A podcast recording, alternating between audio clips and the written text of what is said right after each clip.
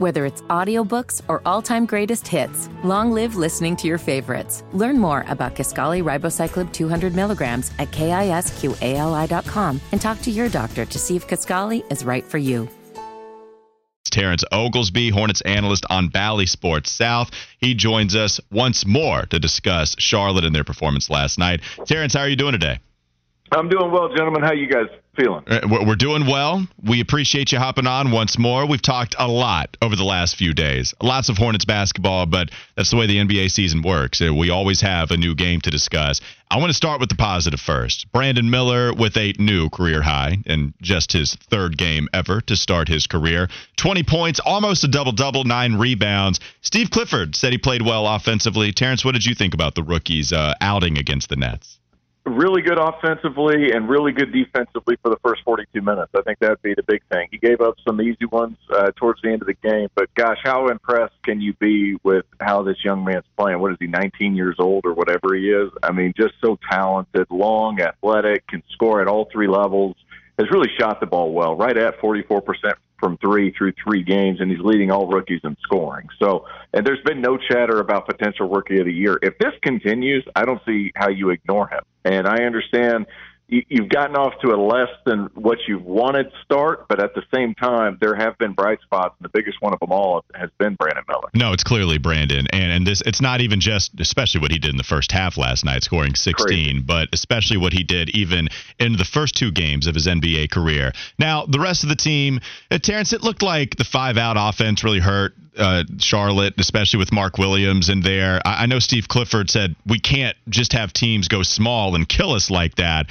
They eventually went to PJ Washington at center. I thought he did a pretty good job. What did you make of the matchup? Five out, no Nick Claxton for Brooklyn, and still trying to go with Mark Williams out there. You know what? It, it, they pretty much abandoned it. But here's the problem: Mark Williams goes eight for eight. He goes 16 points. I think he had eight boards or something like that. And then at the same time, I, I didn't necessarily think he was the problem in the first half. The problem in the first half was that first quarter with all those fast break points, and it was live ball turnovers, a couple of bad shots, but more than anything, it was the first play of the game was a great draw up by Steve Clifford, and PJ Washington misses an easy one. Then they and what happens is is if you're missing easy ones, you're out of position to get back and get in front of the basketball. So they had guards miss layups, and then they're trying to get back, and then they're already out of spots that they need to be in simply because they've missed the layups, ended up on the floor, they're not getting back. So that's one problem. Another thing is, is they're having a hard time. You know, the, the rotations in Ben Simmons. Ben Simmons is almost back to where he was at at his peak. Uh, and I know that's a big statement, but all that being said, like he started this chain of reaction for the Brooklyn Nets that turned out to be really difficult to defend simply because Brooklyn was playing against closeouts all night. There was never really a set defense, and as a result, for the first three quarters, it made it really hard for some of these rotations, especially for a bigger player like a Mark Williams. So he struggled on that end of the floor because of all those rotations, and therefore it just made it really difficult for the Hornets to keep him on the floor.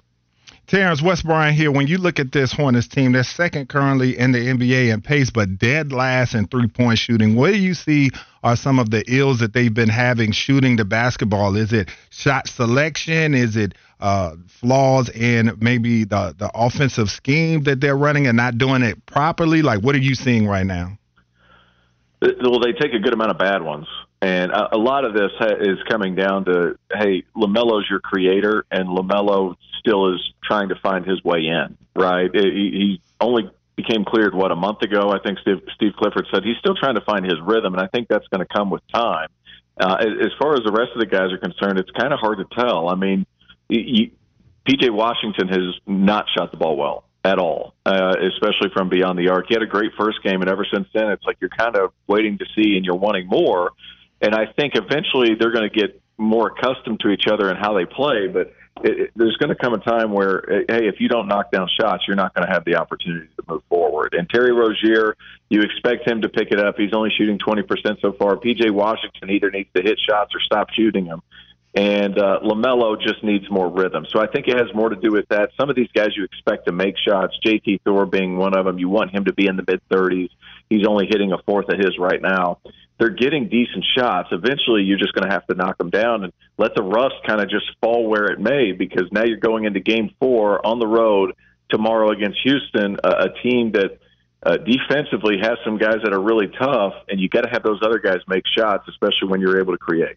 And Terrence, when you look at LaMelo Ball, and like you said, you know that eventually he will come out of this slump. But what do you think? How worried should fans be? Because this is a big year for LaMelo. So when do you anticipate that he could maybe start to find that rhythm?